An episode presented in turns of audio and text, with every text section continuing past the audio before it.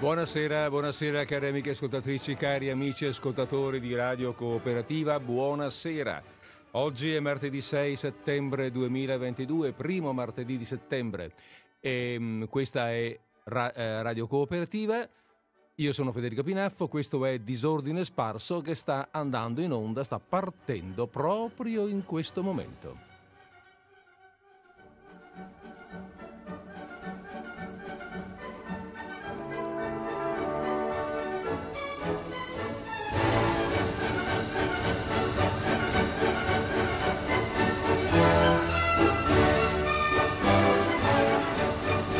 E via.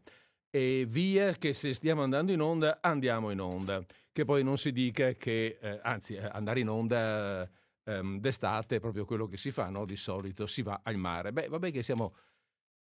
Abbiamo passato l'estate nel senso... Uh, come dire, più, uh, più, tradizionale del termine, avendo passato il mese di agosto, ma siamo ancora nel mese estivo anche adesso, alla prima settimana di settembre. Bene, eh, care amiche ascoltatrici, virgola, cari amici ascoltatori di eh, Disordine Sparso, eh, oggi abbiamo detto è il primo martedì di settembre. Beh, dichiaro questo ufficialmente e quindi dichiaro ufficialmente iniziata anche la seconda parte dell'esercizio operativo della radio di quest'anno, dell'esercizio operativo 2022 della radio e della nostra trasmissione. Ehm, avevo pensato, ho pensato a questo preciso momento per una comunicazione che ritengo importante. Una comunicazione che ritengo importante per me sicuramente, per il programma anche e quindi anche un pochettino per gli ascoltatori. La comunicazione è questa. Quest'anno, il 2022 che stiamo vivendo, è l'ultimo anno per disordine sparso in diretta. Dopo 16 anni, perché abbiamo cominciato a gennaio 2006, dopo 16 anni e quindi circa 600 trasmissioni, tengo conto anche di due sospensioni un po' lunghe che ci sono state in due momenti particolari, io sento che il programma come dire, è maturo come una pera matura, ecco, è ora di tirarlo giù dal ramo, è stanco. Anch'io sono in realtà stanco e fatico a trovare qualcosa di nuovo da raccontarvi ogni martedì, per cui è ora di prendere atto della realtà e dei propri limiti anche e di cominciare a salutarci. Ecco, è per questo, proprio per questo che vi do questa comunicazione per tempo, per avere il tempo di salutare un po' tutti, un po' tutti quelli che sono in ascolto oggi e quelli che saranno magari in ascolto qualche altro giorno. Per cui non vi stupite, non, non ritenetemi, non pensate che sia troppo prolisso, se magari ripeterò questa informazione altre volte in maniera succinta, no? naturalmente adesso così sono stato un po' più ampio, ehm, altre volte lo ricorderò semplicemente proprio perché mi piacerebbe avere la possibilità di salutare un po' tutti quelli che negli ultimi tempi, oppure anche da tanto tempo, che ne so, ci stanno, ci stanno seguendo, fanno parte di, del gruppo degli ascoltatori. Ehm, ecco, eh, e così anche, anche, perché, secondo quel che è il mio modo di fare, il mio carattere in fondo, eh, io vorrei che eh, questo saluto, cioè questo, questo lasciarci, fra virgolette, non fosse come tagliare un nodo, no? Tac, via.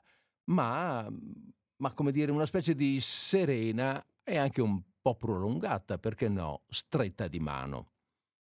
Ecco, eh, tutto questo avviene mm, in assoluta eh, tranquillità, voglio dire, la radio, gli organi direttivi della radio lo sanno dall'inizio dell'anno, eh, conoscono dall'inizio dell'anno questa decisione che ho preso e che non ho preso improvvisamente, quindi, ma che vado maturando già da un paio d'anni proprio perché capisco che, che stentiamo un po', che basta, che è ora di finirla perché tutte le cose prima o dopo vanno finite, i giocattoli prima o dopo stancano no? o si rompono. Per cui, eh, per cui tutto accade nel, nel, in buona pace. Non credo che questo mio saluto voglia dire un addio alla radio. Ci si può ritrovare, ritornare, però disordine sparso chiude i battenti con l'ultima trasmissione di dicembre prossimo. Bene, eh, detto questo che era importante da dire, faccio una brevissima pausa proprio per staccare prima di cominciare con la trasmissione vera e propria, come usa, no?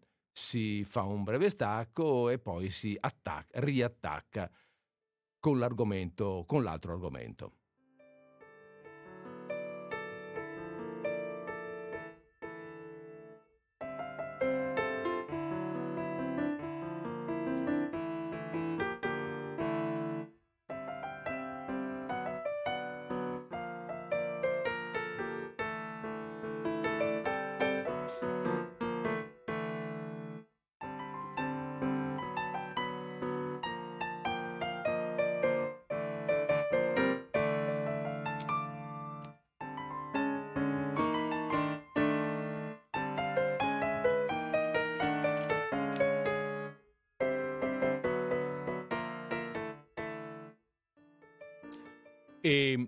L'altro argomento, altro non può essere se non la trasmissione vera e propria, gli argomenti della trasmissione. Cosa facciamo oggi? Bene, eh, oggi vi leggo brani da un libro, mm, nulla di, come dire, eh, nulla di diverso da quello che abbiamo fatto molte volte in disordine sparso.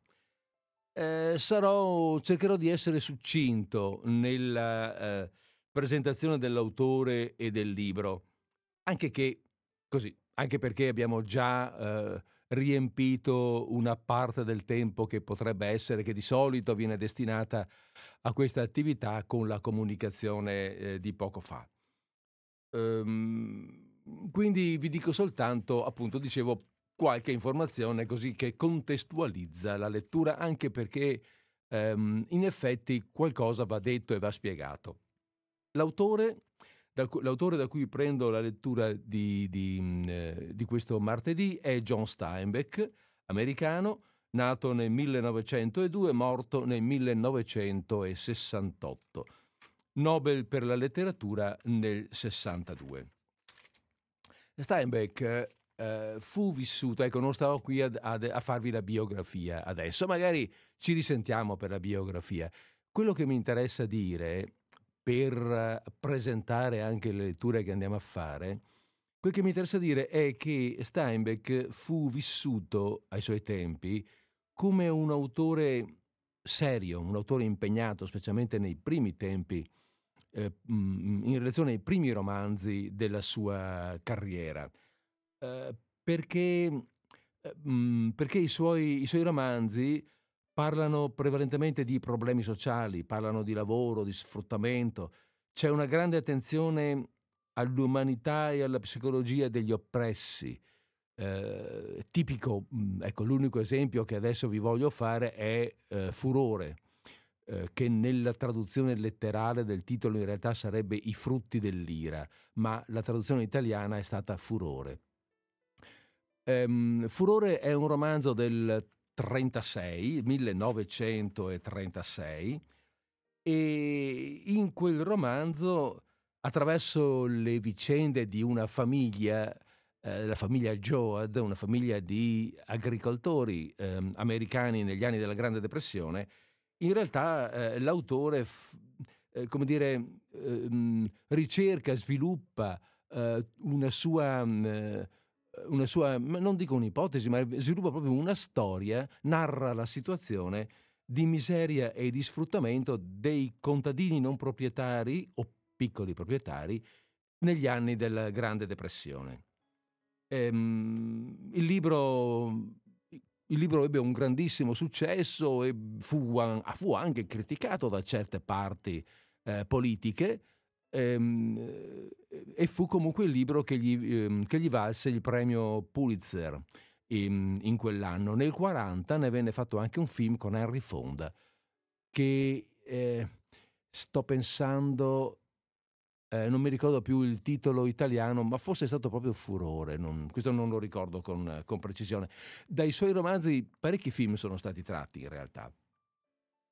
Quindi ecco, l'autore è, è, è visto, era visto in questi termini, era conosciuto per essere questo autore. Mentre il romanzo che andiamo a leggere oggi non è così. Il romanzo da cui, pardon, andiamo a prendere oggi le letture è, mm, è lieve, è, come dire, um, ironico, divertente, leggero. Fu considerato frivolo, buonista. Certo non è superficiale, ve ne accorgerete. E ci fu anche una certa irritazione nel mondo eh, allora diciamo che fu considerato frivolo, buonista da quel modo che lo eh, amava come autore sociale e invece fu considerato in maniera negativa da chi avrebbe invece potuto, come dire, anche accettarlo, perché eh, per il modo irriverente, scanzonato con cui i vari personaggi del romanzo mm, in realtà rappresentano, um, rappresentano una, una critica al, ai valori condivisi dell'America del, mm, del, dell'immediato dopoguerra o comunque insomma della fine della guerra, circa perché il romanzo è del, 45, del 44 ma venne pubblicato nel 45.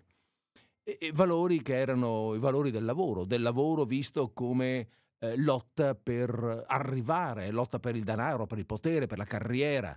Era il momento del, del grande sviluppo, no? E questi personaggi, come li vedremo, sono personaggi totalmente al di fuori di questo mondo. E quindi il romanzo fu criticato un po' da tutti ai suoi tempi, ma ebbe una grandissima diffusione, fu letto moltissimo e molto gradito in realtà sia all'interno che all'esterno degli Stati Uniti d'America. Steinbeck comunque se ne frega, cioè se ne frega di queste critiche, eh, ha le sue idee, è già uno scrittore affermato e va avanti, va dritto per la sua strada. Ehm, eh, e allora per meglio sottolineare il senso di quello che vuol dire, per meglio far capire quello che, eh, eh, mm, come dire, quello che va, come va letta, eh, come, vanno, come, va letto il romanzo, apre, lo apre, è un breve romanzo in realtà, lo apre con una introduzione breve, tre pagine, che danno al lettore, dice questa introduzione, dice al lettore qual è il punto di vista da cui partire, come vanno viste le cose che, vengono, che verranno raccontate. Bene, adesso eh, avvierei la lettura, salvo magari... Eh, ah no, sì, no, due cose, aspetta, sono importanti perché non vi ho detto il titolo. Eh, non vi ho detto il titolo del romanzo che è Vicolo Cannery, un romanzo del 40, eh, l'ho già detto, era del 44, scritto nel 44, stampato nel 45, esce nel 45. Ah, ecco, l'altra informazione è, è, un po' una curiosità. Il personaggio del dottore, mm, Doc, il personaggio del, del dottore è ispirato in realtà alla figura dell'amico Ed Ricketts.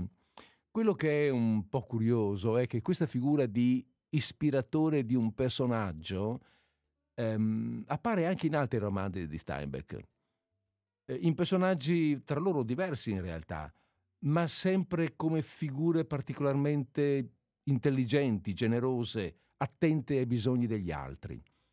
E questo vuole un po' segnalare eh, questo, vuole un po se- questo interessa sempre comunque a Steinbeck, questo aspetto del, del, del, cara- del carattere dell'uomo. E eh, a Ricketts, che è un amico col quale ha molto condiviso, dedica anche il romanzo in sé, perché Vicolo Kennery, come dedica, ha proprio per Ed Ricketts, che sa o dovrebbe sapere perché. Bene, detto questo, siamo pronti a partire, signore e signori, e come al solito, prima di partire, mettiamo un po' di musica e partiremo su di essa.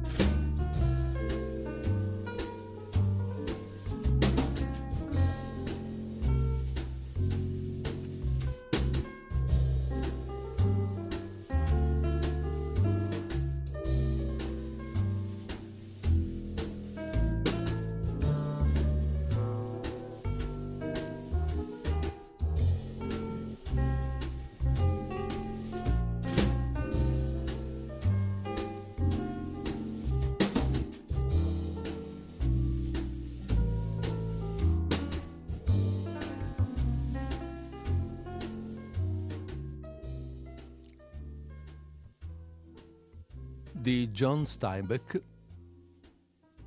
da Vicolo Cannery. Il Vicolo Cannery a Monterey, in California, è un poema, un fetore, un rumore irritante, una qualità della luce, un tono, un'abitudine, una nostalgia, un sogno. Raccolti e sparpagliati nel vicolo Cannery stanno scatole di latta e ferro e legno scheggiato, marciapiedi in disordine e terreni invasi dalle erbacce e mucchi di rifiuti, stabilimenti dove inscatolano le sardine coperti di lamiera ondulata, balli pubblici, ristoranti e bordelli, e piccole drogherie zeppe, e laboratori e asili notturni. I suoi abitanti sono, come disse uno una volta, bagasce, ruffiani, giocatori e figli di mala femmina. E intendeva dire tutti quanti. Se costui avesse guardato attraverso un altro spiraglio, avrebbe potuto dire santi e angeli e martiri e uomini di Dio, e il significato sarebbe stato lo stesso. La mattina, quando le barche che vanno alla pesca delle sardine ritornano cariche, rientrano barcollando nella baia e fanno sentire il loro fischio. I battelli pieni fino al bordo s'avvicinano alla costa dove gli stabilimenti tuffano la coda nella baia. La metafora è scelta con ponderazione, perché se gli stabilimenti tuffassero la bocca nella baia, le sardine in scatola che escono dall'altra parte sarebbero, perlomeno seguendo la figura retorica, ancora più orripilanti. Allora le sirene degli stabilimenti urlano e in tutta la città uomini e donne si infilano in fretta i vestiti e scendono correndo al vicolo per andare al lavoro. Allora automobili lucenti portano giù i membri delle classi più alte, sovrintendenti, contabili, proprietari, che scompaiono negli uffici.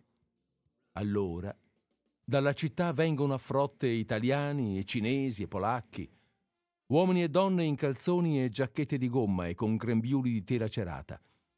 Vanno correndo a pulire e tagliare e ammassare e cuocere e inscatolare il pesce.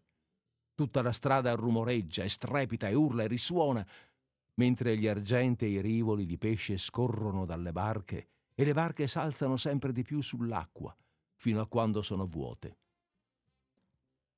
Gli stabilimenti rumoreggiano e risuonano e strepitano finché l'ultimo pesce non è stato pulito e tagliato e cotto e inscatolato, e allora le sirene tornano a urlare e gli italiani, i cinesi e i polacchi, gocciolanti e puzzolenti, uomini e donne, escono e si sparpagliano e si trascinano su per la collina e tornano in città e Vicolo Kennery ridiventa se stesso, tranquillo e magico.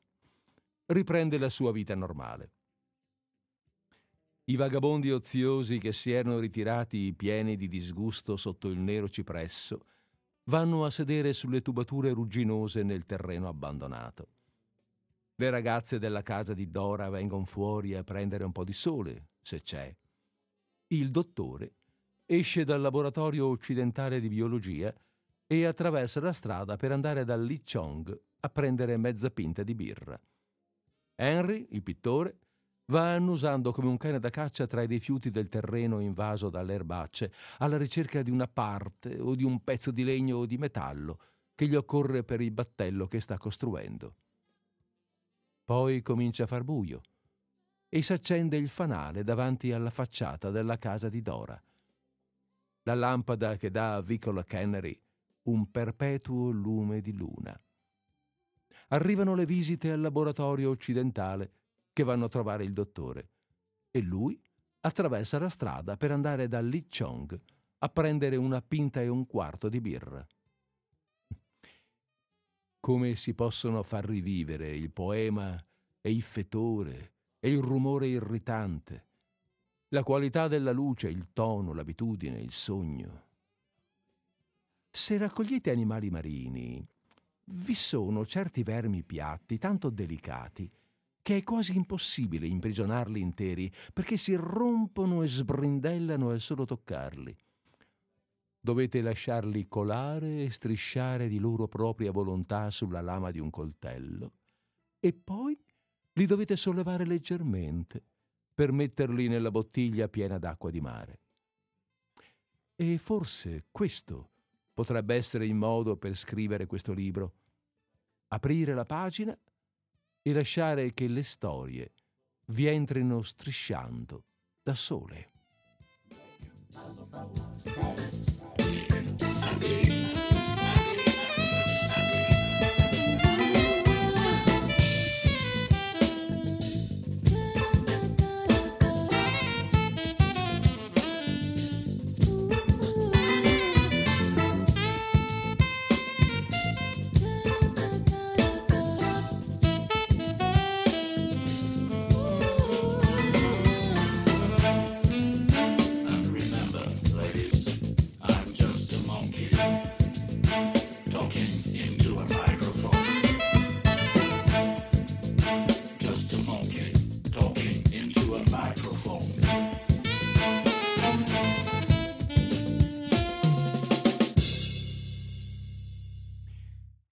Capitolo 1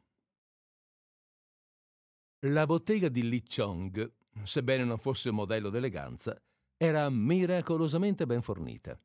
Era piccola e zeppa, ma nei limiti di una sola stanza ci si poteva trovare tutto quello di cui si aveva bisogno o che si poteva desiderare per vivere ed essere felici. Vestiti, cibarie fresche in scatola, liquori, tabacco, utensili per la pesca, macchine, barche, cordami, berretti, costolette di maiale.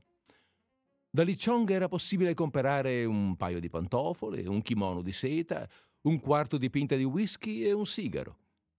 Si potevano mettere insieme assortimenti adatti a quasi tutti gli umori. La sola mercanzia che Li Chong non aveva la si trovava a pochi passi di distanza da Dora. La bottega s'apriva all'alba e non chiudeva fino a quando l'ultimo soldino dell'ultimo vagabondo senza dimora non fosse stato speso o il suo proprietario non fosse andato a dormire. Non che Li Chong fosse avido, non lo era, ma se la gente voleva spendere il suo denaro, lui si metteva a disposizione della gente. La sua situazione nella comunità stupiva lì, per quanto egli poteva stupirsi. Col passare degli anni, tutti gli abitanti del vicolo Cannery gli dovettero del denaro. Non sollecitava mai i suoi clienti, ma quando il conto diventava troppo grosso, lì non faceva più credito. Piuttosto di salire la collina per andare in città, di solito la gente pagava o cercava di pagare. Lì aveva un faccione tondo ed era cortese. Parlava un inglese pieno di dignità, senza mai servirsi della lettera R. Durante la lotta contro le società segrete cinesi in California, accadeva di tanto in tanto che lì trovasse una taglia sulla propria testa. E allora se ne andava segretamente a San Francisco ed entrava in un ospedale fino a quando non si accomodassero le cose. Nessuno seppe mai che cosa facesse col suo denaro. Forse non riusciva ad incassarlo. Forse tutto il suo patrimonio era costituito da conti non pagati. Ma viveva bene, rispettato da tutti i suoi vicini.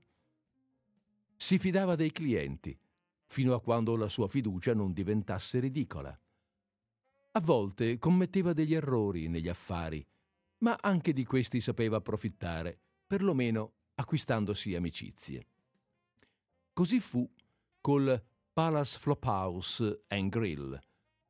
Chiunque non fosse stato Li Chong avrebbe considerato la transazione come una perdita assoluta. Il posto di Li Chong nella bottega era dietro il banco dei sigari. Aveva alla sua sinistra il registratore di cassa e a destra l'abaco per i conti. Nella vetrina c'erano i sigari marrone, le sigarette, il Bull Durham, il trinciato Duke, i Five Brothers, e dietro di lui, sugli scaffali, appoggiati alla parete, stavano le pinte, le mezze pinte e i quarti di Old Green River, Old Town House, di Old Colonel e della mistura favorita di whisky, l'Old Tennessee, garantita vecchia di quattro mesi, molto a buon mercato, e conosciuta nei dintorni come Old Tennis Shoes, vecchie scarpe da tennis. Li Chong non se ne stava tra il whisky e il cliente senza ragione. Alcuni intelletti molto pratici, in più di un'occasione, avevano cercato di attirare la sua attenzione verso un'altra parte della bottega. Cugini, nipoti, figli e nuore si occupavano del resto della bottega, ma lì non lasciava mai il banco dei sigari. La vetrina stessa era il suo scrittoio. Le sue mani grassocce e delicate posavano sul vetro e le dita si muovevano come piccole salsicce irrequiete. Un grosso anello matrimoniale d'oro era il suo solo gioiello e con esso dava dei colpettini silenziosi al tappetino di gomma, le cui punte da gran tempo erano tutte logorate, sul quale contava il resto ai clienti. La bocca di lì era ampia e benevola e il balenare dell'oro, quando sorrideva, era ricco e caldo. Portava dei mezzi occhiali e poiché guardava tutto attraverso le lenti, doveva piegare il capo all'indietro per veder lontano. Calcolava interessi e sconti, faceva addizioni e sottrazioni sull'abaco con le piccole dita salsicce irrequiete e i suoi amichevoli occhi marrone giravano all'intorno, mentre il balenare dei denti si mostrava agli avventori. Una sera, che se ne stava al suo posto ritto su di un pacco di giornali per tenersi caldi i piedi, considerava con un certo umorismo e con tristezza un affare concluso nel pomeriggio e tornato a concludersi più tardi nello stesso pomeriggio. Se uscendo dalla bottega attraversate il terreno erboso facendovi strada tra i gran tubi rugginosi buttati lì dagli stabilimenti, vedrete un sentiero che i passi hanno segnato sull'erba. Seguitelo oltre il cipresso, attraversate la strada ferrata, salite un viottolo cinto da spalliere di legno e arriverete ad un edificio lungo e basso che servì per molto tempo come magazzino del pesce secco. Era soltanto una grande stanza coperta e apparteneva ad un signore pieno di preoccupazioni chiamato Horace Abbeville. Horace aveva due mogli e sei figli e, faticando per parecchi anni, era riuscito, con le parole e la persuasione, a mettere insieme un conto aperto con Li Chong senza eguale in tutto Monterey. In quel pomeriggio entrò nella bottega e il suo volto stanco ed espressivo ebbe un tremito all'apparire di un'ombra severa sul volto di Lì. Il grasso dito di Lì dava dei colpettini sul tappetino di gomma. Horace posò il palmo delle mani sul banco dei sigari. Mi pare di dovervi un mucchio di soldi, disse semplicemente. I denti di Lì balenarono quasi ad apprezzare un discorso tanto diverso da quelli già uditi. Fece gravemente di sì col capo, ma attese che il tiro che si aspettava si manifestasse. Horace si inumidì le labbra con la lingua piano, accuratamente, da un angolo all'altro della bocca. Non mi piace che i miei figli abbiano un simile peso da sostenere, disse Scommetto che non mi dareste adesso un pacchetto di mentine per loro?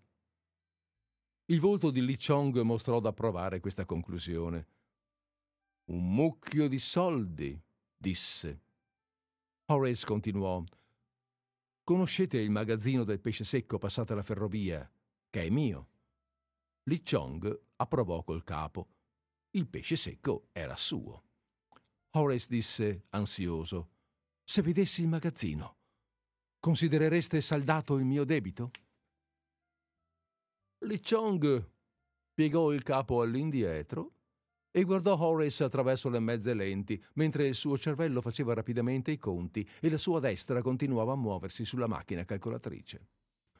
Considerò l'edificio, che era, mi- che era misera cosa, e il terreno, che poteva avere un certo valore, se uno stabilimento avesse voluto ingrandirsi.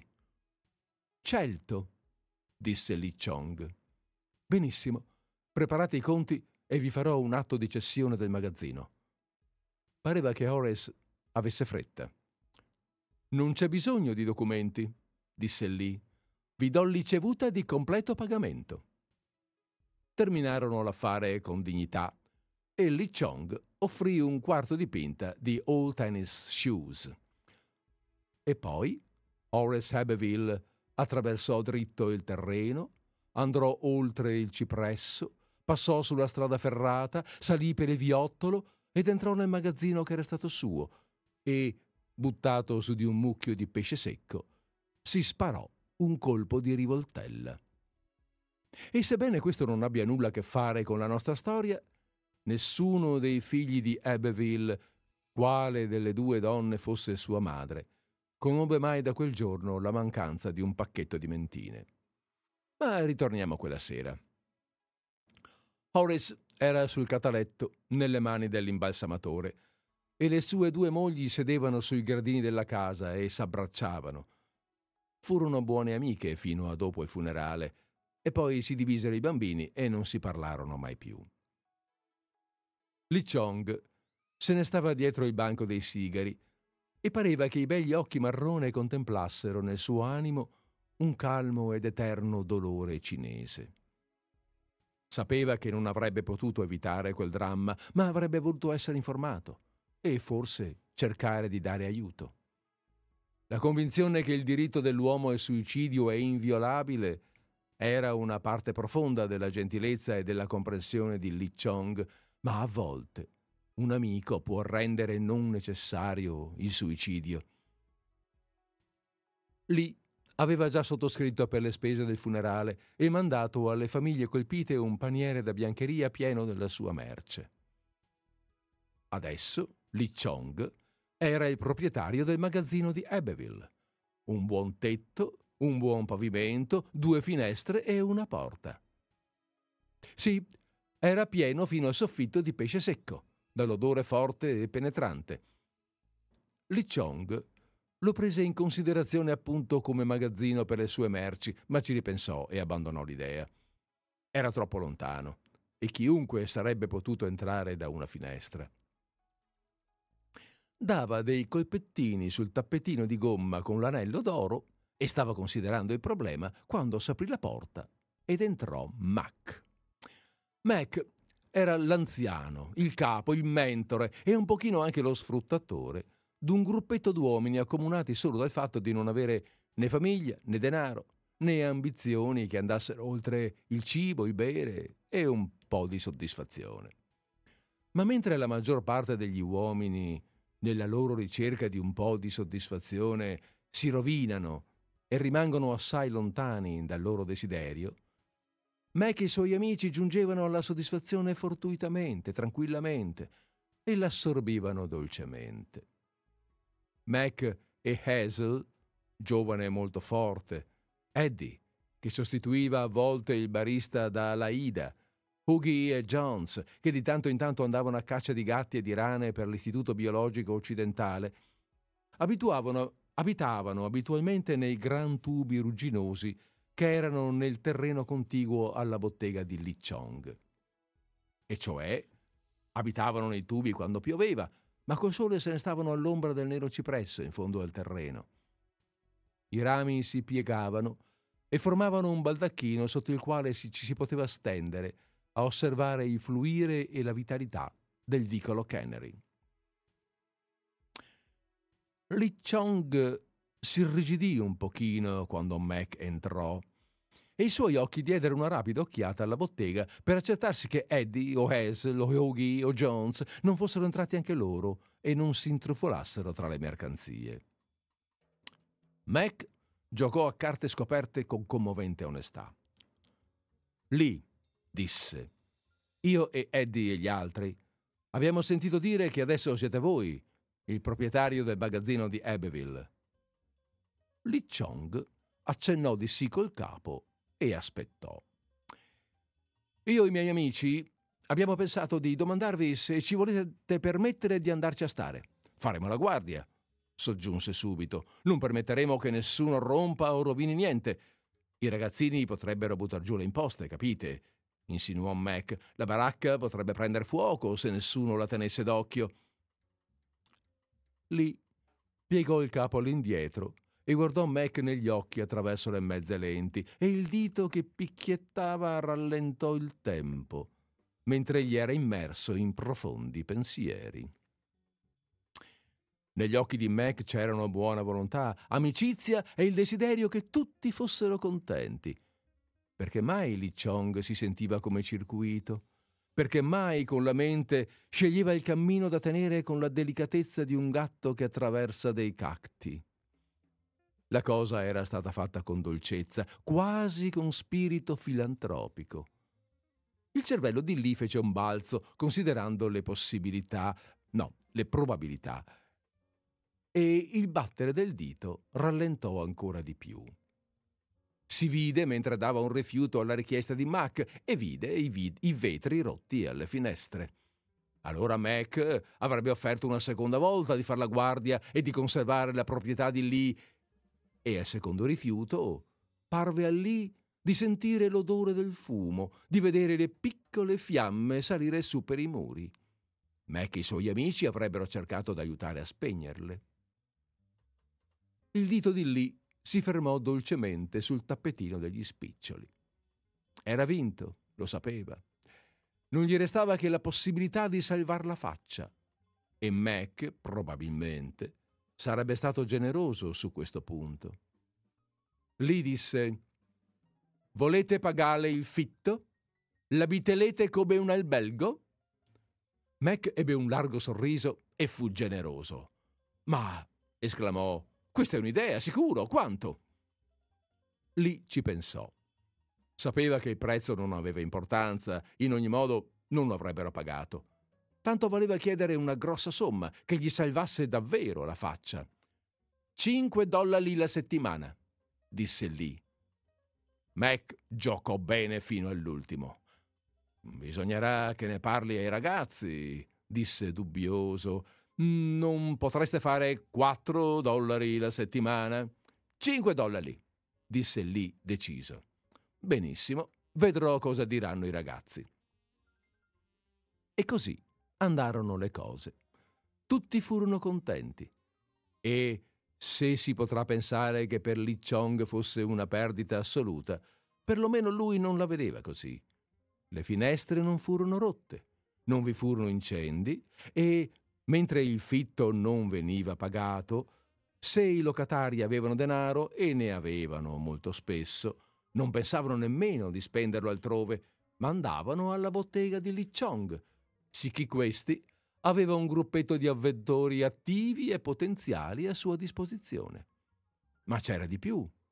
Se un ubriaco dava noia in bottega, se dei giovinastri venivano giù da Monterey con l'intenzione di far man bassa, Li Chong non aveva che da chiamarli e i suoi locatari correvano in suo aiuto. E nacque un altro legame. Non si può rubare al proprio benefattore. Quello che Li Chong risparmiò in barattoli di fagioli e pomodori e cocomeri sorpassò in ammontare il prezzo del fitto. E se vi fu un improvviso e accresciuto scomparire di merce nelle botteghe di New Monterey, non era faccenda che riguardasse Li Chong. I ragazzi andarono ad abitare nel magazzino e il pesce secco fu portato via.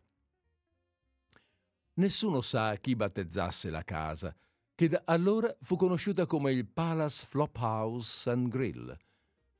Nelle tubature e sotto il cipresso non c'era stato posto per il mobilio e per le piccole comodità che non soltanto servono a diagnosticare la nostra civiltà, ma ne sono i limiti. Una volta installati nel Palace Flop House, i ragazzi si misero ad ammobiliarlo. Comparvero una sedia e un lettuccio e un'altra sedia. Un negozio di ferramenta fornì senza riluttanza un barattolo di vernice rossa perché non sapeva mai di averla fornita. E quando comparivano un nuovo tavolo o uno sgabello, venivano dipinti, il che non solo li rendeva molto più graziosi, ma garantiva anche, in certa misura, una sorta di travestimento, in caso che il primitivo pro- proprietario capitasse in visita. E il Palace Flophouse and Grill cominciò a funzionare. I ragazzi potevano sedere davanti all'uscio e guardare oltre la strada ferrata e oltre il terreno e oltre la strada e vedevano l'istituto biologico occidentale. Potevano sentire la musica che di sera veniva dal laboratorio e seguivano con gli occhi il dottore quando andava da Li Chong a comprare la birra. E Mac diceva: Quel dottore è un brav'uomo. Bisognerebbe che facessimo qualcosa per lui.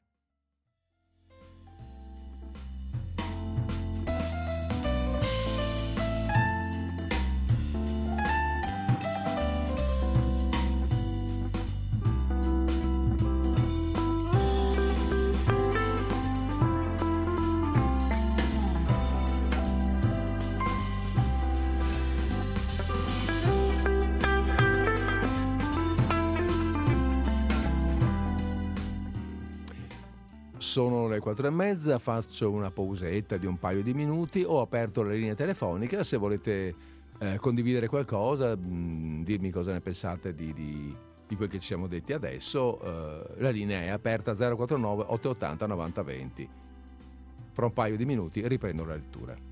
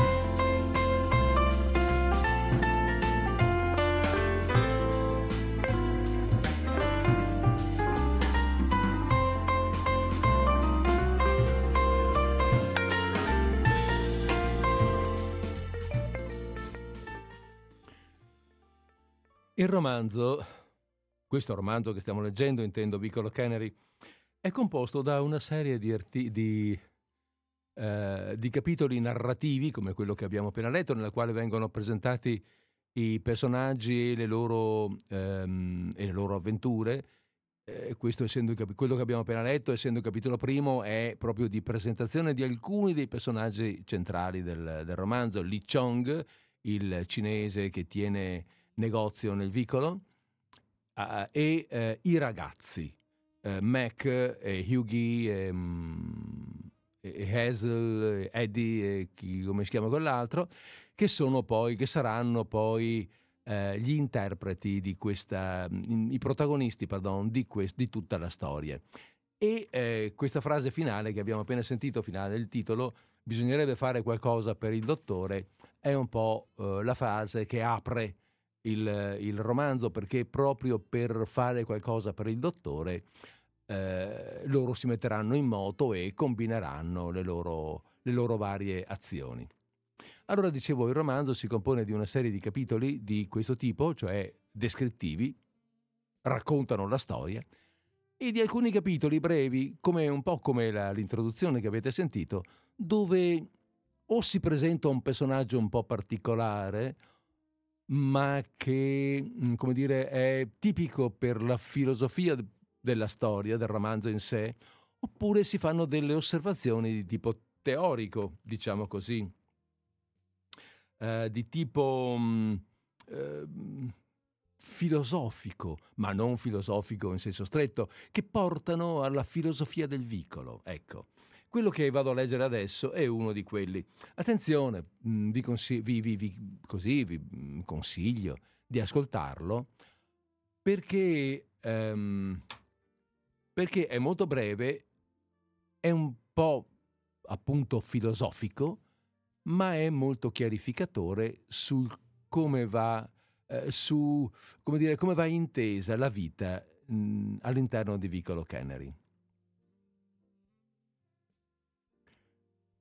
La parola è un simbolo e un piacere che succhia uomini e scene, alberi, piante, fabbriche e cani pechinesi. Allora la cosa diventa la parola e poi ritorna la cosa, ma ordita e intessuta sino a formare un fantastico disegno. La parola succhia il vicolo Cannery, lo digerisce e lo espelle e il vicolo ha assunto lo scintillio del verde mondo e dei mari che riflettono in cielo. Li Chong è qualcosa di più di un bottegaio cinese, deve esserlo. Forse è il male equilibrato e tenuto sospeso dal bene. Un pianeta asiatico mantenuto nella sua orbita dagli sforzi, dagli sforzi di Lao Tse e tenuto lontano da Lao Tse dalla forza centrifuga della macchina calcolatrice e del registratore di cassa. Li Chong sospeso, che gira e ruota rapidamente tra le sue mercanzie e i fantasmi. Uomo rigido, se si tratta di un barattolo di fagioli, uomo tenero, se si tratta delle ossa di suo nonno. Perché Li Chong riscavò la fossa a China Point e trovò le ossa ingiallite il teschio con ancora attaccati i grigi capelli filamentosi. E lì imballò accuratamente le ossa, i femori e le tibie ben diritti, e mise il teschio nel mezzo con le ossa pelviche e le clavicole intorno e le costole che si incurvavano da ambo i lati. Poi Li Chong spedì il fragile nonno chiuso in una cassa oltre il mare occidentale perché giacesse alla fine nella terra resa sacra dai suoi avi. Anche Mac e i ragazzi girano nelle loro orbite.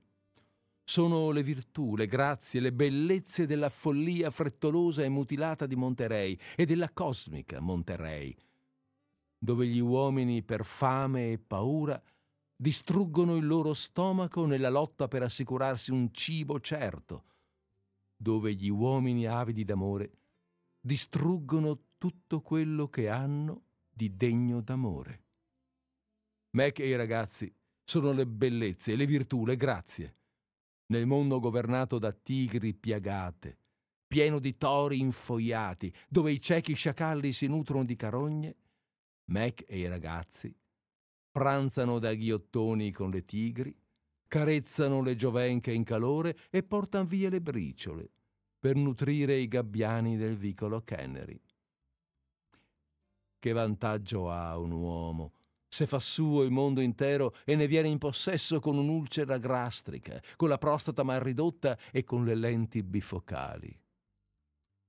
Me che i ragazzi evitano il trabocchetto, camminando intorno al veleno, scavalcando il tranello, mentre una generazione di uomini preda dei trabocchetti, avvelenata, presa nella rete, urla, chiamandoli buoni a nulla, pendagli da forca, vergogna della città, ladri, farbutti, vagabondi. Padre nostro che sei in natura, che hai dato il dono della sopravvivenza al lupo delle praterie, al topo comune, al passero d'Inghilterra, alla mosca domestica e alle tignole. Devi avere un grande, uno straordinario amore per i buoni a nulla e per quelli che sono la vergogna della città e per i vagabondi e per Mac e i ragazzi. Virtù e grazie e ozio e piacere. Padre nostro, che sei in natura.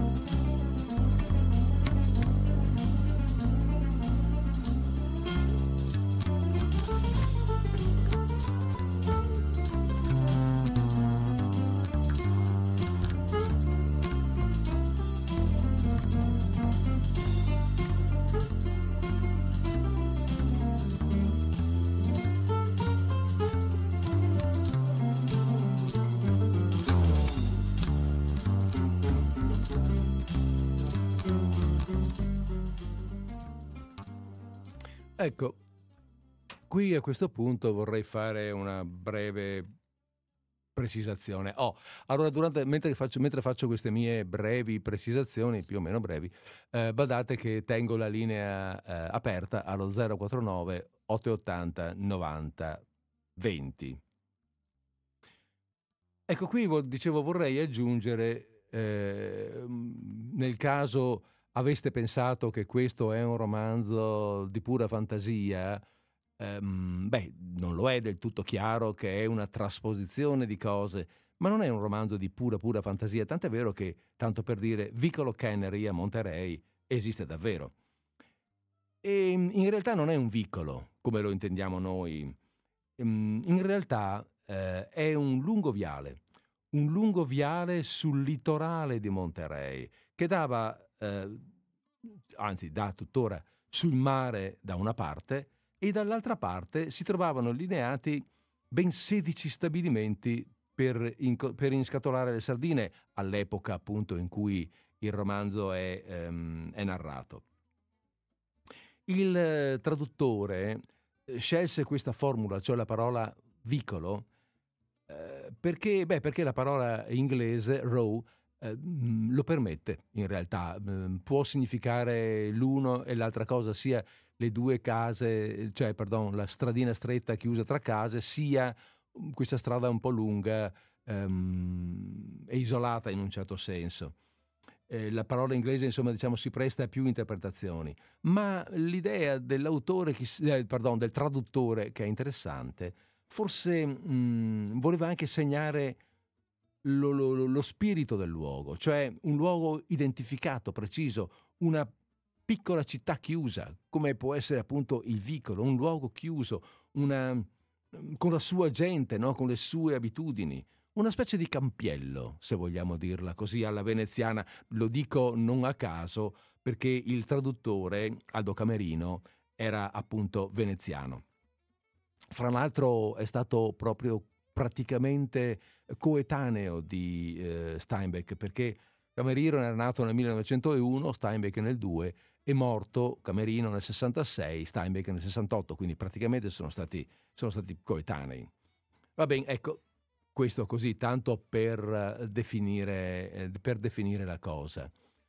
E anche voi avete capito quanto, come, um, come uh, Steinbeck guardi a questi personaggi dei quali ci racconta la vita e la storia. Così come aveva guardato ai, agli ultimi eh, in furore, ma raccontandoli da un punto di vista molto drammatico e realistico, qui guarda ancora agli ultimi, ma in, un, in una situazione non più di dramma, ma di commedia.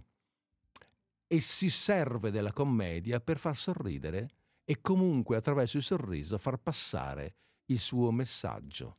Eh, in questo, ehm, questa lettura che abbiamo fatto adesso, questa in cui dice appunto eh, che finisce poi con questa specie di preghiera, no? Padre nostro che sei in natura, a un certo momento dice che vantaggio ha un uomo se fa suo il mondo intero e ne viene in possesso con un'ulcera gastrica, con la prostata mal ridotta e le lenti bifocali? Ecco, Mac e i ragazzi non vogliono far loro il mondo intero, ma vogliono vivere un po' meglio, un po' tranquilli, lasciando in pace se stessi, la natura, il mondo intero. Poi certo, per carità, eh, eh, in questa società non possono né essere accettati né approvati e forse è anche giusto che non lo siano. Però e, e, tant'è vero che questa società eh, li chiama mh, mm, buoni a nulla, pedagli da forca, vergogna della città, ladri, farabutti, vagabondo, e va bene, e così è. Lo saranno magari, ma che ci importa? Loro sono questo.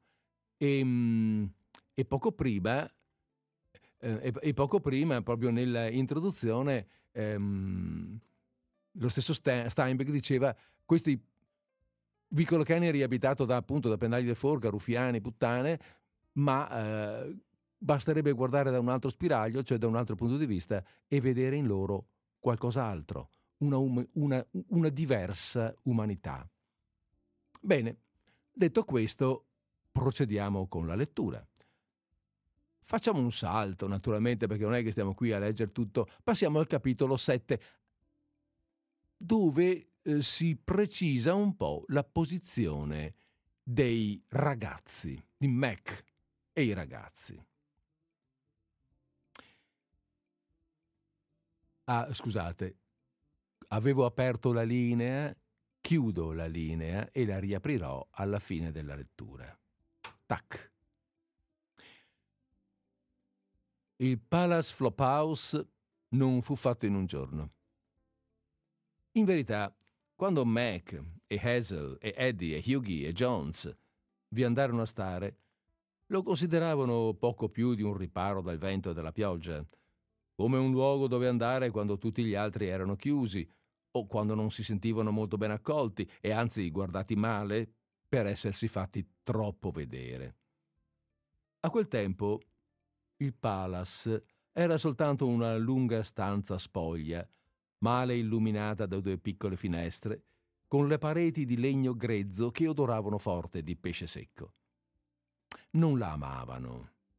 Ma Meg sapeva che un'organizzazione di una specie o dell'altra era necessaria, particolarmente in un gruppo di così famelici individualisti. Un esercito non fornito di fucili, di cannoni e di carri armati per l'istruzione si serve di finti fucili e di carri armati improvvisati per simulare di avere delle armi. E i soldati che si vanno allenando si abituano all'artiglieria campale adoperando tronchi d'albero montati su ruote. Mac, con un pezzo di gesso, disegnò cinque rettangoli sul pavimento, ciascuno lungo sette piedi e largo quattro, e dentro ciascuno di essi scrisse un nome. Questi erano i simulacri dei letti. Ognuno aveva inviolabili diritti di proprietà nello spazio assegnatogli. Poteva leggi- legittimamente picchiare chi usurpasse il suo rettangolo. Il resto della stanza era proprietà comune a tutti. Questo fu nei primi giorni, quando Mac e i ragazzi sedevano sul pavimento, giocavano a carte accoccolati per terra e dormivano sul duro legno. Forse non fosse stato per un mutamento di clima, avrebbero potuto continuare a vivere a quel modo. Ma una pioggia senza precedenti, che durò più di un mese, cambiò ogni cosa. Costretti a rimanere in casa, i ragazzi si stancarono di star seduti sul pavimento. I loro occhi si sentirono offesi dalle nude pareti di legno. Poiché serviva loro da ricovero, la casa divenne cara e aveva il fascino di non conoscere per nulla il passo del padrone di casa offeso, perché Li Chong non si faceva vedere. Un pomeriggio Hyugi tornò a casa con una branda dell'esercito che aveva il fondo strappato. Passò due ore a ricucire lo strappo con lo spago da pescatori. E quella notte gli altri, coricati sul pavimento, videro Hyugi infilarsi con grazia nella sua branda, lo sentirono sospirare di abissale soddisfazione e Hughie s'addormentò e russò prima degli altri. Il giorno dopo, Mac salì ansimando la collina, portando una rugginosa rete metallica trovata in un mucchio di ferri vecchi. Allora l'apatia cessò. I ragazzi fecero a gara nell'abbellire il Palace Flophouse, tanto che pochi mesi dopo era semmai troppo pieno di mobili. C'erano vecchi tappeti sul pavimento, sedie e cone senza sedile. Mac aveva una sedia a sdraio di giunco dipinta di rosso. C'erano tavoli, un grande orologio a pendolo senza quadrante né meccanismo. Le pareti erano scialbate a calce, sicché la stanza pareva quasi luminosa e arieggiata cominciarono a comparire i quadri, in gran parte calendari che mostravano bionde improbabili e piacenti con in mano una bottiglia di Coca-Cola. Henry aveva contribuito con due dipinti del suo periodo delle penne di pollo. Un fascio di erba dorata del pascolo stava in un angolo e un mazzo di penne di pavone era inchiodato al muro accanto all'orologio a pendolo. Ci misero qualche tempo prima di riuscire ad avere una stufa e quando trovarono quello che volevano, un mostro dalle volute argentee, coi fornelli adorni di fiori e sul davanti simile a un'aiola di tulipani nichelata, fecero fatica a impossessarsene. Era troppo grande perché la potessero rubare e il suo proprietario rifiutò di separarsene per darla alla vedova malata con otto figli che Mac inventò e patrocinò nello stesso momento. Il proprietario voleva un dollaro e mezzo e per tre giorni non si decise a scendere a 80 cents. I ragazzi conclusero il contratto per 80 cents e gli diedero un'obbligazione che probabilmente ha tuttora. Questa transazione ebbe luogo in Seaside e la stufa pesava 300 libbre. Per dieci giorni Mac e Hughie tentarono ogni possibilità per farsela consegnare a casa. E soltanto quando compresero che nessuno avrebbe portato la stufa a casa per loro, incominciarono il trasporto. Ci vollero tre giorni per trasportarla nel vicolo Cannery cinque miglia lontano e la notte le si accampavano accanto. Ma quando fu installata al Palace Flophouse, ne divenne la gloria, il focolare e il centro. I fiori e il fogliame di nickel brillavano di allegra luce. Era il dente d'oro del Palace. Accesa, scaldava la grande stanza. Il forno era una meraviglia e sulla piastra nera lucente si poteva friggere un uovo. Con la grande stufa nacque l'orgoglio e con l'orgoglio il Palace divenne una vera casa. Eddie piantò dei convolvoli che incorniciassero la porta e Hazel comperò delle piantine di fucsia piuttosto rare, sistemate in vasi di latta da cinque galloni che resero l'ingresso maestoso e un po' ingombro. Mac e i ragazzi volevano bene al Palace e a volte giungevano persino a fare un po' di pulizia. Nel loro intimo disprezzavano la gente senza fissa dimora che non aveva casa dove andare e di tanto in tanto, presi dall'orgoglio, portavano a casa un ospite per un paio di giorni. Eddie era sostituto barista da Laida. Lavorava da quando Whitey, il barista abituale, era ammalato, vale a dire tutte le volte che Whitey riusciva a non andarci. Ogni volta che Eddie lavorava, scomparivano alcune bottiglie e quindi non poteva lavorare troppo spesso. Ma a Whitey piaceva che Eddie prendesse il suo posto perché era convinto, e giustamente, che Eddie non fosse uomo da cercare di avere un'occupazione permanente.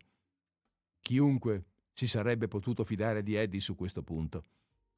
Eddie non doveva portar via molti alcolici. Teneva una bottiglia da un gallone sotto il banco e nel collo della bottiglia c'era un imbuto. Tutto quello che rimaneva nei bicchieri, Eddie lo versava nell'imbuto prima di lavarli. Se dalla Ida nasceva una discussione, o si mettevano a cantare, o tardi di notte, quando la buona amicizia era giunta alla sua logica conclusione, Eddie versava bicchieri pieni per metà o per tre quarti nell'imbuto. Il cocktail che ne risultava e che portava al Palace era sempre interessante e a volte sorprendente. La mistura di whisky, birra, whisky bourbon, whisky scozzese, vino, rum e gin era piuttosto costante, ma di tanto in tanto un avventore saturo ordinava qualcosa di più forte, o una nisetta, o un curasson, e questi piccoli tocchi davano una caratteristica particolare al cocktail. Eddie aveva l'abitudine di aggiungere sempre un po' di angostura nella bottiglia prima di uscire. Nelle buone serate Eddie metteva insieme tre quarti di gallone. Era fonte di soddisfazione per lui il vedere che nessuno ci rimetteva nulla. Aveva osservato che un uomo s'ubriaca tanto con mezzo bicchiere quanto con un bicchiere intero. Si intende purché sia dell'umore che ci vuole per ubriacarsi. Eddie era un abitante molto desiderabile del Palace Flophouse. Gli altri non gli domandavano mai di aiutarli a far la pulizia nella casa e una volta Hazel lavò quattro paia di calze di Eddie. Ora, il pomeriggio che Hazel andò col dottore a raccogliere stelle marine nel bacino dell'alta marea, i ragazzi stavano seduti nel palace centellinando il risultato del più recente contributo di Eddie. C'era anche Gay, il nuovo membro del gruppo. Eddie centellinava meditabondo il suo bicchiere e faceva schioccare le labbra. È strano come vanno le cose, pensava. Per esempio, disse, ieri sera almeno una decina di persone hanno ordinato dei Manhattan. A volte non ordino due Manhattan in un mese. È la granatina che dà alla mistura questo sapore. Mac assaggiò un gran sorso e tornò a riempire il bicchiere. Sì, disse cupo, sono le piccole cose a produrre la differenza. Guardò in giro per vedere l'effetto che queste parole avevano fatto sugli altri. Soltanto Gay gli prestò veramente attenzione. E certo disse, e dov'è Hazel oggi? chiese Mac. Jones disse, Hazel è andato col dottore a raccogliere stelle marine. Mac fece di sì col capo, gravemente. Quel dottore è proprio una brava persona, accidenti, disse. È sempre pronto a darti un quarto di dollaro. Quando mi ferì, mi cambiava la fasciatura tutti i giorni. Accidenti. Proprio una brava persona. Gli altri fecero di sì col capo in segno di profonda approvazione. È molto tempo che mi domando, continuò Mac, che cosa potremmo fare per lui? Qualche cosa di bello, qualche cosa che gli piacesse. Gli piacerebbe una donna? disse Hughie. Ha tre o quattro donne, disse Jones. Si può sempre capire quando ne ha una. Quando tira le tendine qui di faccia e quando suona quella specie di musica da chiesa col grammofono. Mac disse a Hughie in tono di rimprovero. Siccome non si porta dietro una donna nuda per la strada in pieno giorno, credete che il dottore sia celibe? Che cosa vuol dire celibe? Domandò Eddie. Uno che non ha donne, disse Mac. Ah, credevo fosse una specie di festa, disse Jones. Vi fu un momento di silenzio nella stanza. Mac si mosse sulla sua sedia a sdraio. Yugi abbassò fino al pavimento le gambe davanti alla sua sedia. Guardarono nel vuoto e guardarono Mac. Mac disse: Ah. Eddie disse: Che genere di festa credete piacerebbe al dottore? Che altro genere di festa c'è? disse Jones. Mac rifletté. Al dottore non piacerebbe la mistura della nostra bottiglia. Come lo sai? domandò Hughie. Non gliel'hai mai offerta? Ah, lo so, disse Mac. Ha fatto l'università. Una volta l'ho veduto. Ho veduto una signora in pelliccia andare da lui e non l'ho mai veduta uscire. Erano le due quando guardai per l'ultima volta e continuava a suonare quella musica di chiesa. No, no, non gli si potrebbe offrire di questa roba. E tornò a riempire il bicchiere. È piuttosto buona. Dopo il terzo bicchiere, disse onestamente Yugi. No, disse Mac, non va. Non va per il dottore. Ci vorrebbe del whisky, qualcosa di autentico.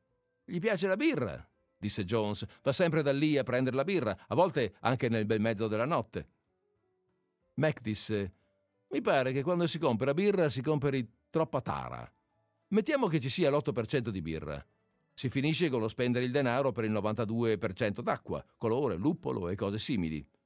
Eddie, soggiunse, credi che potresti prendere 4 o 5 bottiglie di whisky della Ida la prossima volta che siamo alla Whiting? Eh, certo, disse Eddie. Cre- certo che le potrei prendere, ma sarebbe la fine. Addio, gallina dalle uova d'oro. Credo che Johnny sia sospettoso. L'altro giorno mi fa Sento l'odore di un topo che si chiama Eddie. Avevo deciso di andarci piano e di prendere soltanto la bottiglia per un po'. Sì, sì, sì, sì, sì, sì, disse Jones. Non perdere quel posto. Se succedesse qualche cosa a Whitey, potresti starci per una settimana o più finché non trovassero qualcun altro. Credo che se vogliamo offrire una festa al dottore, dovremo comperare il whisky. Quanto costa un gallone di whisky? Non lo so, disse Yugi. Io non ne comperò mai più di mezza pinta alla volta, alla volta, dico. A prendere una pinta subito si trovano degli amici. Ma a prendere mezza pinta si può berla nel terreno abbandonato prima... Sì, prima che si raduni una quantità di gente. Ci vorranno dei soldi per offrire una festa al dottore, disse Mac. Se gli vogliamo offrire una festa deve essere qualcosa di bello. Bisognerebbe avere una gran torta. Chissà quando è il suo compleanno. Oh, non c'è bisogno che sia il suo compleanno per fare una festa, disse Jones. No, ma è più bello, disse Mac. Credo che ci vorrebbero 10 o 12 dollari per offrire al dottore una festa da non doversene vergognare. Si guardarono tra loro meditabondi. Hughie suggerì: Lo stabilimento ediondo ha bisogno di operai. No, disse subito Mac. Abbiamo una buona reputazione e non ce la dobbiamo guastare. Tutti noi, quando abbiamo bisogno di un posto, ci stiamo per un mese. Per questo troviamo sempre posto se ne abbiamo bisogno. Se accettassimo un posto per un giorno o due, perderemmo la nostra fama di buoni lavoratori. Se avessimo bisogno di un posto, nessuno ci vorrebbe più. Gli altri accennarono prontamente col capo in segno di consenso. Credo che lavorerò per un paio di mesi. Novembre e una parte di dicembre, disse Jones. È bello avere del denaro quando si avvicina Natale. Potremmo mangiarci un tacchino quest'anno. Per Dio, sì, disse Mac. Conosco un luogo a Carmel Valley dove ce ne sono 1500 tutti insieme. Valley, disse Hughie. Ti ricordi che andavo a raccogliere animali per il dottore laggiù? Tartarughe, gamberi di fiume, rane. Mi dava 5 cents per ogni rana. Anch'io, disse Gay, una volta presi 500 rane. Se il dottore ha bisogno di rane, cosa fatta? disse Mac. Potremmo andare fino al fiume Carmel e fare una piccola gita e non ci sarebbe bisogno di dire al dottore perché ci andiamo. E allora? Allora gli potremmo offrire una festa coi fiocchi. Una tranquilla eccitazione nasceva nel Palace Flophouse. Gay, disse Mac, dà un'occhiata fuori dalla porta e guarda se l'auto del dottore è davanti al laboratorio. Gay posò il bicchiere e guardò fuori. Non c'è ancora, disse, ma può tornare da un momento all'altro, disse Mac. Ecco, faremo così.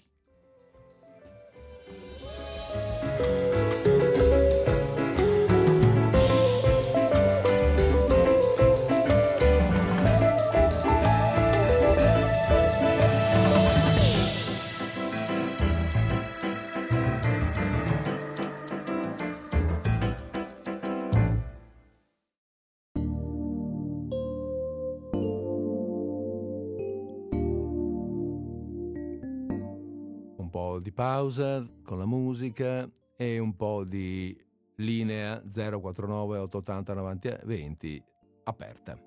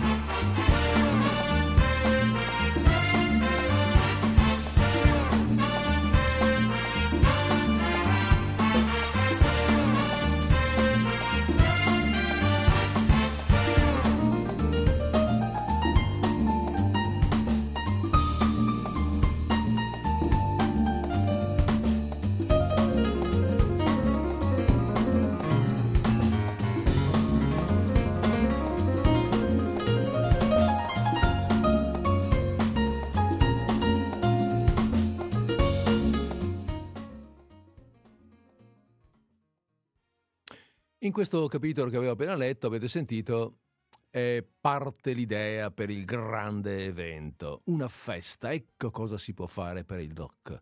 Una grande festa da spenderci addirittura 10 o 12 dollari, 10 o 12 dollari che sarà lo stesso dottore a pagare, però a pagare per un servizio, quindi insomma tutto sommato eh, per un lavoro.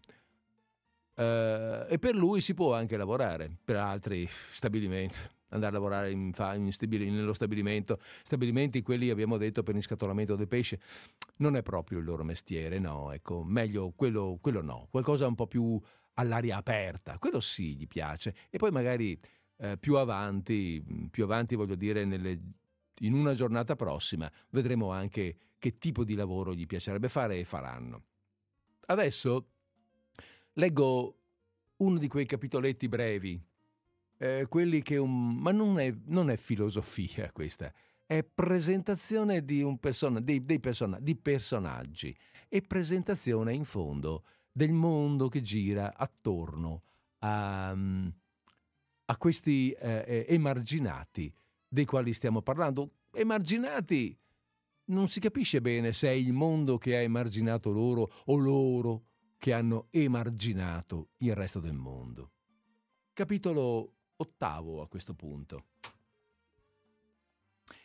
Nell'aprile del 1932 la caldaia dello stabilimento Hediondo fece scoppiare un tubo per la terza volta in due settimane e il consiglio direttivo, composto da Mr. Randolph e da una stenografa, decise che sarebbe stato più conveniente comprare una caldaia nuova piuttosto di dover chiudere tanto spesso.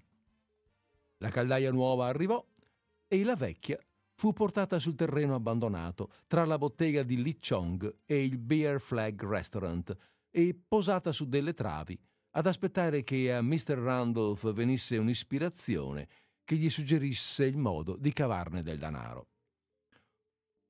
Un po' alla volta l'ingegnere della fabbrica portò via le tubature e se ne servì per accomodare altre parti consumate del macchinario dell'ediondo. La caldaia pareva una vecchia locomotiva senza ruote. Davanti, nel mezzo, aveva una gran porta e uno sportello per il combustibile. A poco a poco diventò rossa e morbida da ruggine e a poco a poco le malve selvatiche le crebbero intorno e la ruggine che si scrostava serviva di concime alle erbacce. Mirti in fiore le crescevano ai lati e l'anice selvatico profumava l'aria all'intorno. Poi qualcuno buttò via una radice di datura e l'albero, grosso e carnoso, crebbe le gran campanule bianche pendettero davanti alla porta della caldaia e la notte i fiori odoravano d'amore ed eccitazione, un profumo incredibilmente dolce e commovente. Nel 1935 Mr. e Mrs. Malloy andarono a stare nella caldaia. Ormai le tubature se n'erano tutte andate ed ebbero un appartamento spazioso, asciutto e sicuro. Sì, se entravate dallo sportello del combustibile dovevate camminare sulle mani e sulle ginocchia, ma una volta dentro c'era modo di stare in piedi nel mezzo e non si sarebbe potuto desiderare un luogo più asciutto e più caldo. Passarono un materasso attraverso lo sportello del combustibile e si stabilirono là dentro. Mr. Malloy vi si sentì felice e soddisfatto, e anche Mrs. Malloy lo fu per un certo tempo. Più in basso della caldaia, sulla collina, c'era una quantità di grosse tubature, anch'esse abbandonate dall'ediondo. Verso la fine del 1937 vi fu un'ottima pesca e gli stabilimenti lavoravano di continuo e cominciò la crisi degli alloggi.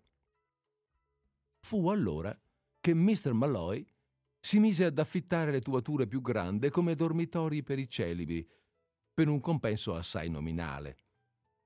Con un pezzo di carta catramata da una parte e un rettangolo di tappeto dall'altra, si ottenevano delle comode camere da letto, ma quelli che avevano l'abitudine di dormirsene raggomitolati dovevano cambiare sistema o andarsene. C'erano anche quelli che sostenevano che il loro russare, echeggiato dalle tubature, tornava alle loro orecchie svegliandoli. Ma in compenso Mr. Malloy continuò ad avere un piccolo guadagno ed era felice. Mrs. Malloy si mostrò soddisfatta fino a quando suo marito diventò padrone di casa e proprio allora cominciò a cambiare. Prima un tappeto, poi un mastello per lavare, poi una lampada col paralume di seta colorata. E infine, un giorno, entrò nella caldaia camminando con le mani alle ginocchia, poi si alzò e disse un po' ansante C'è una liquidazione di tendine da Holman, tendine di vero merletto orlate d'azzurro e di rosa, un dollaro e 98 cents il paio, e danno gratis le bacchette. Mr. Malloy s'alzò sul materasso. Tendine? domandò. In nome di Dio, che cosa vuoi fartene delle tendine? Mi piacciono le cose a modo, disse Mrs. Malloy. Mi è sempre piaciuto che tu avessi la casa in ordine. E il labbro inferiore cominciò a tremarle. Ma cara, esclamò Sam Malloy, non ho niente da dire contro le tendine, mi piacciono le tendine. Soltanto un dollaro e 98 cents fece Mrs. Malloy con voce tremula, e tu mi rifiuti un dollaro e 98 cents. E tira su col naso, e il seno le tremava. Non ti rifiuto niente, disse Mr. Malloy. Ma cara, Cristo ci protegga, che cosa faremo delle tendine? Non abbiamo finestre. Mrs. Malloy pianse e pianse ancora, e Sam la tenne tra le braccia e la consolò. Gli uomini non sanno capire i sentimenti di una donna, singhiozzò. Gli uomini non cercano mai di mettersi al posto di una donna.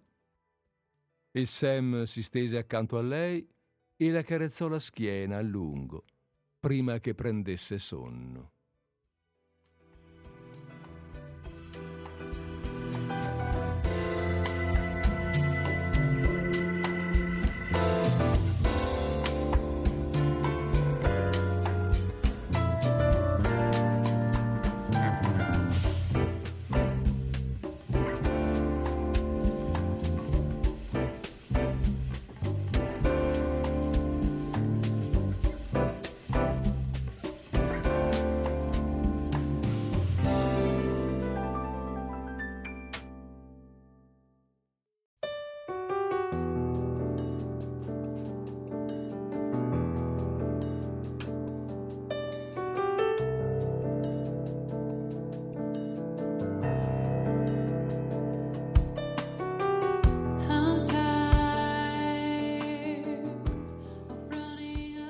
Abbiamo così fatto le 17 e 15 praticamente, siamo vicini alla chiusura della trasmissione.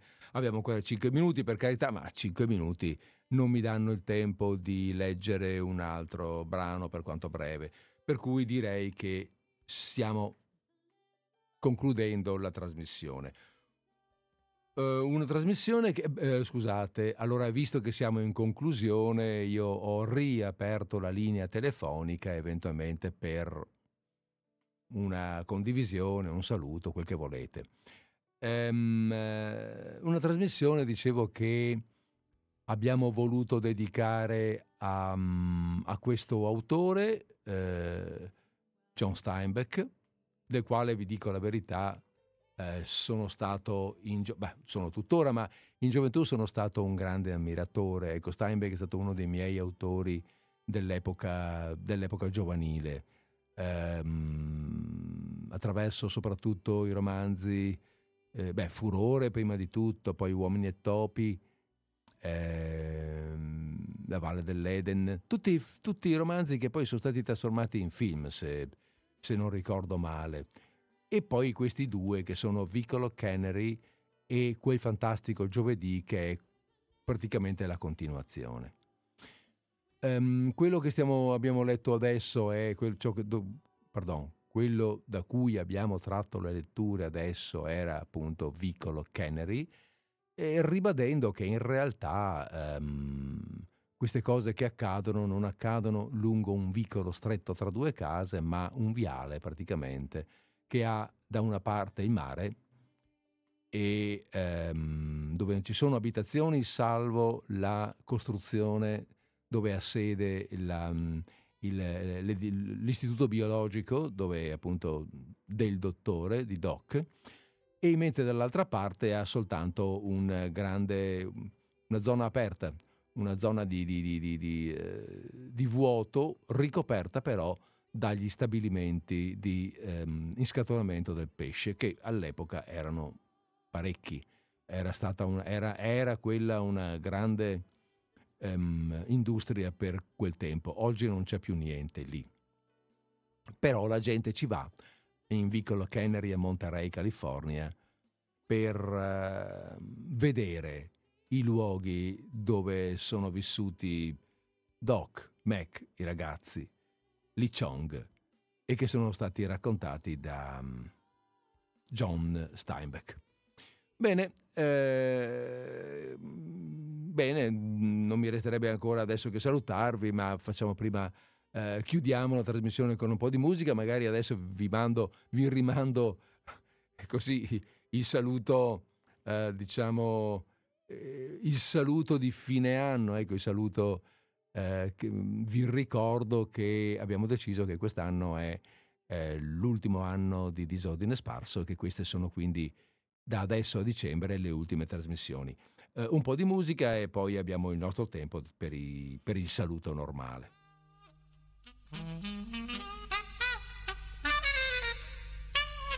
Bene,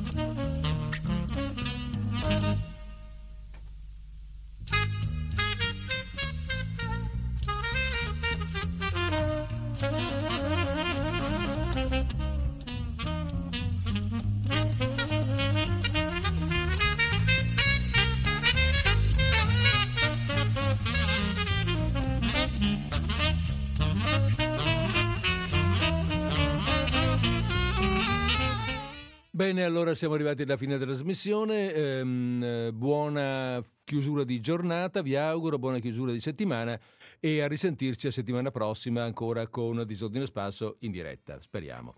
Um, adesso finiti i saluti, chiudo uh, ufficialmente la trasmissione. Aspetta che trovo. Eccolo qui. Chiudo ufficialmente la trasmissione.